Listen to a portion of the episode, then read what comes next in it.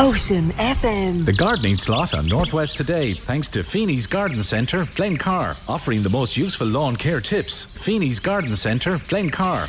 Liam, good morning to you once again and welcome.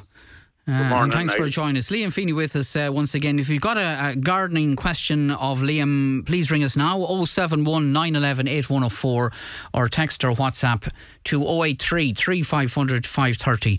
And as we were talking about last week, uh, Liam, in our first uh, of our new um, season gardening slot, just important to, to keep on top of things in relation to uh, cutting back, uh, looking after your roses and your fruit trees and so forth. Uh, Niall, we probably went off on a little tangent last week. Might have been an important enough one, but in fairness, you're still in the month of March and like you know, this morning it was quite cold, not terrible, and it lifted very quickly because we were in the garden ourselves this morning, as it happens. But what I'm saying is, the month of March, you need to have your work done on your on your apple trees and your pear trees your rhubarb, your currants, and your raspberries. They're all vital now. In particular, your roses. If you're on bush roses, cut them back now. Cut them back to within 10 inches of the ground in most instances. Cut out all of the old dead wood that is there and it will be replaced by younger wood anyways, but take out the old dead wood, and most important, feeding. Feeding is going Yeah. to be vital going forward, and what you choose and how you choose it will be very important. So ten inches to the ground. That's the that's the standard you're saying for In the back. roses, that's in, In your roses, bush yeah. roses. Now, if you're on shrub roses, David Austin or whatever, uh, you only trim them to your taste. If they're four foot high at the moment, they might, they might be encroaching on a plant one side of it. You, you trim back a little, but don't be too hard. But again, the secret for that rose is feeding. Because you know what? You keep an awful lot of the disease at bay if you get a hold of feeding early on and choose the right stuff. Don't be afraid to go in and ask one of the girls what is the right food to be using this time of the year. It will change as the year goes on, but the right food food is something that feeds the roots and it'll feed the flowers for you next June, July and August. Okay, well, there's already a lot of questions coming in in relation to feeding and cutting back, and in in relation to fruit trees, apple trees. Again, you say now, and people curious to know uh, your advice on this. Now is the time to cut back apple trees, and uh, how do you do it exactly? Asks this person. Well, uh, Liam. that's a very good question, Niall. In fairness, apples only grow on horizontal branchlets. So they don't grow on the vertical. It's a matter of fact, a lot of those vertical branches that come up, they're called water shoots. So the secret is do not let them get too high. Yes, it's true. They will give you the support for your horizontal branchlets to come off. But whatever is in apple, all feeds towards those water shoots. So trim, cut them back at least by half because there's no point in, in them sucking all of the energy out of your apple. It causes two headaches. Yeah. First of all, you don't have the crop you want. Secondly, it's probably small apples that you get instead of a nice, good, juicy apple. Okay. So cut back those water shoots. They're, they're, to a point, they have very little benefit on an apple tree anyways. Okay, and we'll stick with the fruit trees for, for a moment because uh, you were talking about feeding them. What's the best fertilizer, Liam, for, for fruit trees? What would you uh, advise well, yourself? I put it this way to you, Niall. I have great belief in farmyard manure because it nourishes the soil. I have great belief in fish blood and bone, bone meal. Uh, it's all organic, if you want to call it. It may not have the label, but it's all a natural food. And truth of it is, uh, you're all looking at farmers with good grass and poor grass and whatnot. It's all down to feeding. And I mean, your plant will not benefit from not being fed. It won't give you the flower, and it certainly won't give you the fruit if it's if it's so. What I would do with my apple trees now, because you're moving on. Uh, very soon we'll be in St Patrick's Day, and I nearly consider it a cut-off point for having all my pruning done. So you're running towards that. Yeah. Secret of it is uh, feed, nourish, absolutely. Use something like uh, or the farmyard manure, the Westland farmyard manure, or the fish blood and bone. Later on, that will change, but they are a good start for you. Bone meal is a good start. Some people don't like using it, but it's still a good nourishment for the soil because it's all coming from the soil. Yeah. Okay, delighted to hear Liam back on again as this person. And could you ask him if it's safe, talking about cutting back plants, is it safe and proper to cut back a hydrangea plant uh, at the present time? I didn't do it last year, they say. I would say that's one of your macrophylla hydrangeas. That's the mop heads or the lace cap, whatever it may be. Now you're really rimming it at this point they need to be, they're gone into full green foliage now as it happens, it's bursting out. So you need to be very careful on the macrophylla varieties. Uh, be very, very careful. Don't go for a tight haircut. Go back two, two shoots on the plant. Get rid of all of the old flower heads that were there. Go back two shoots. Uh, a third one, you're touching uh, a tight haircut at that stage. So be careful because there's two ways you can deal with your hydrangea. Mm. You want it to flower this year, get an appropriate feed to it, and if it's going to flower this year and it's one of the macrophyllas, don't be too hard on your haircut. Um, I'm in Maugherow, Liam, and I'm wondering if I can transplant flowers from flower beds to the garden. They are lilies, roses, they're perennials. Yeah, well, uh, I'd say it's lilies and peony roses that woman is talking about because she says they're herbaceous. It's a great time now to multiply, multiply your plants. And I mean, that's what you need to do. Go in and look at a plant that has done real well. It may be a catmint, it may be a lily, as the case may be. Uh, some of the bulbous lilies you need to be a little careful with but if it's uh, root, rooted lily, the likes of your hemerocallis, whatever, day lily, they all can be cut back now, and you'll multiply your plants in most cases by four. Yeah. Uh, so it's a great time to be at that now because they're not going into major, major growth, but they are going into growth. Interesting question about hanging baskets, and I suspect a lot of people would be uh, would have a, a similar uh, query. Um, can you ask Liam if should I get hanging baskets now? I have some from last year, but I don't know if they'll regrow or not. Are hanging baskets just usually a one time thing or not? Hanging baskets, more than likely, that is a hanging basket with summer bedding in it. Uh, no. Look at your hanging basket. In some instances, you might have something like the Nepeta that will come back again this year. Truth of it is, your hanging basket needs to be completely redone for this year. Right. Okay. Keep the compost. Put yeah. it in your compost pile, heap, or whatever. Keep the compost. And hanging baskets are an exception to the rule. I'd always use fresh compost on my hanging baskets. A lot of questions coming into in relation to apple trees. I'll come back to some in a moment. Uh, perennial geraniums, are they in stock at the moment, Liam? Oh, absolutely. I mean, uh, perennial geraniums are always in stock with us because they're just such a good plant. And I mean, they do their own thing. Now, what you probably need to look at before you come out to a garden centre, you need to look at can the ones you have be split? Because I would say if they've been in the ground for the past two, three years, they can be split in at least two, maybe three.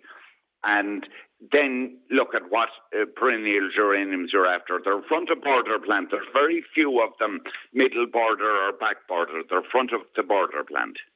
Uh, Pyracantha um, plant. Uh, uh Pyracantha. That that that is. Uh, that's the pronounce, yes. correct pronunciation. Um, I have a pyracantha. It's grown way too big, and I'm wondering what's a good time to, to cut it back, Liam. Now is the best time. Actually, mm. Niall, on your pyracantha, okay, the berries were there, they're gone. The birds have made use of them yeah. at Christmas or shortly after Christmas. So if you want to, you can actually go back to within 10 inches of the soil. They are a vicious enough plant in terms of thorn, blah, blah, blah.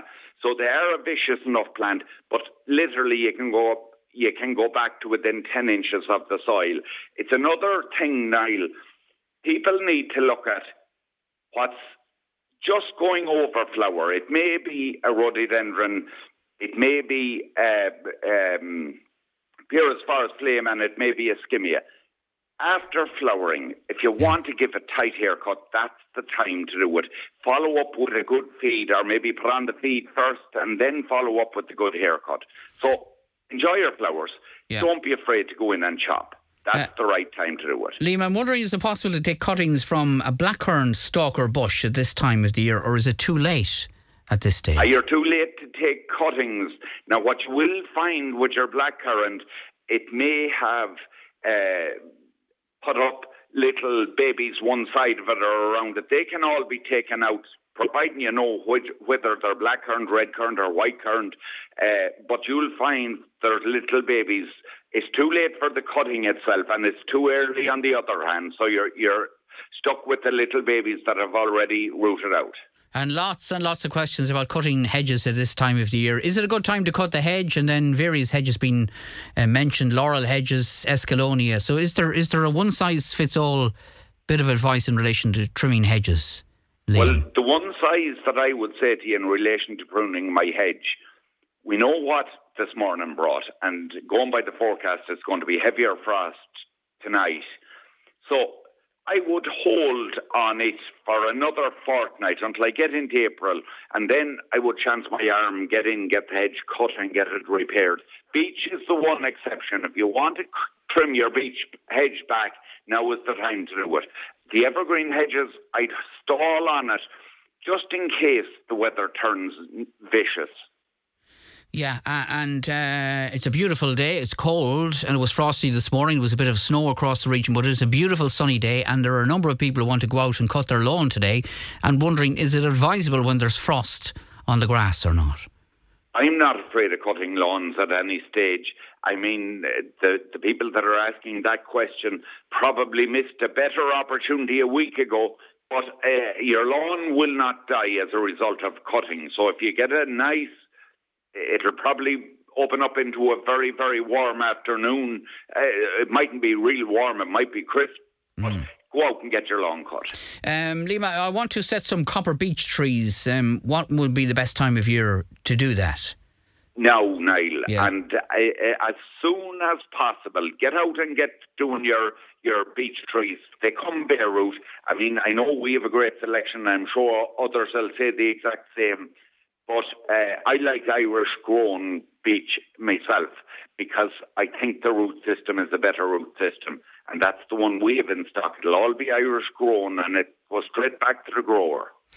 Lots of daffodils out at the moment, as we know, which are always fantastic to see. But this person just wondering, I think I know the answers to this one, if they're too late to plant daffodil bulbs to grow for this year in their garden. Love them around the edge of my garden, they say.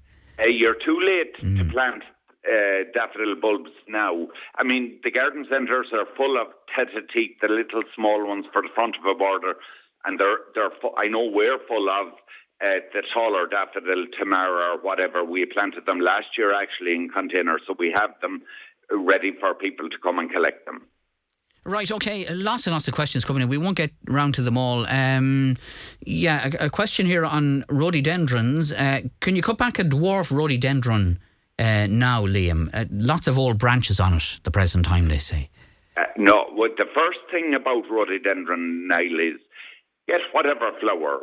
If it has been neglected, wait until it puts on its flower. You'll see the little buds. All you have to do is look at them. They're little kind of oval shaped things at the head of at the head of the hydrangea itself, or sorry, rhododendron. So enjoy your flowers. Then, mm. if you want, you can cut your rhododendron back hard, real hard, but do it straight after flowering so that it has time to recover and time. Now, no matter what you're cutting back, take a look at the nutrition.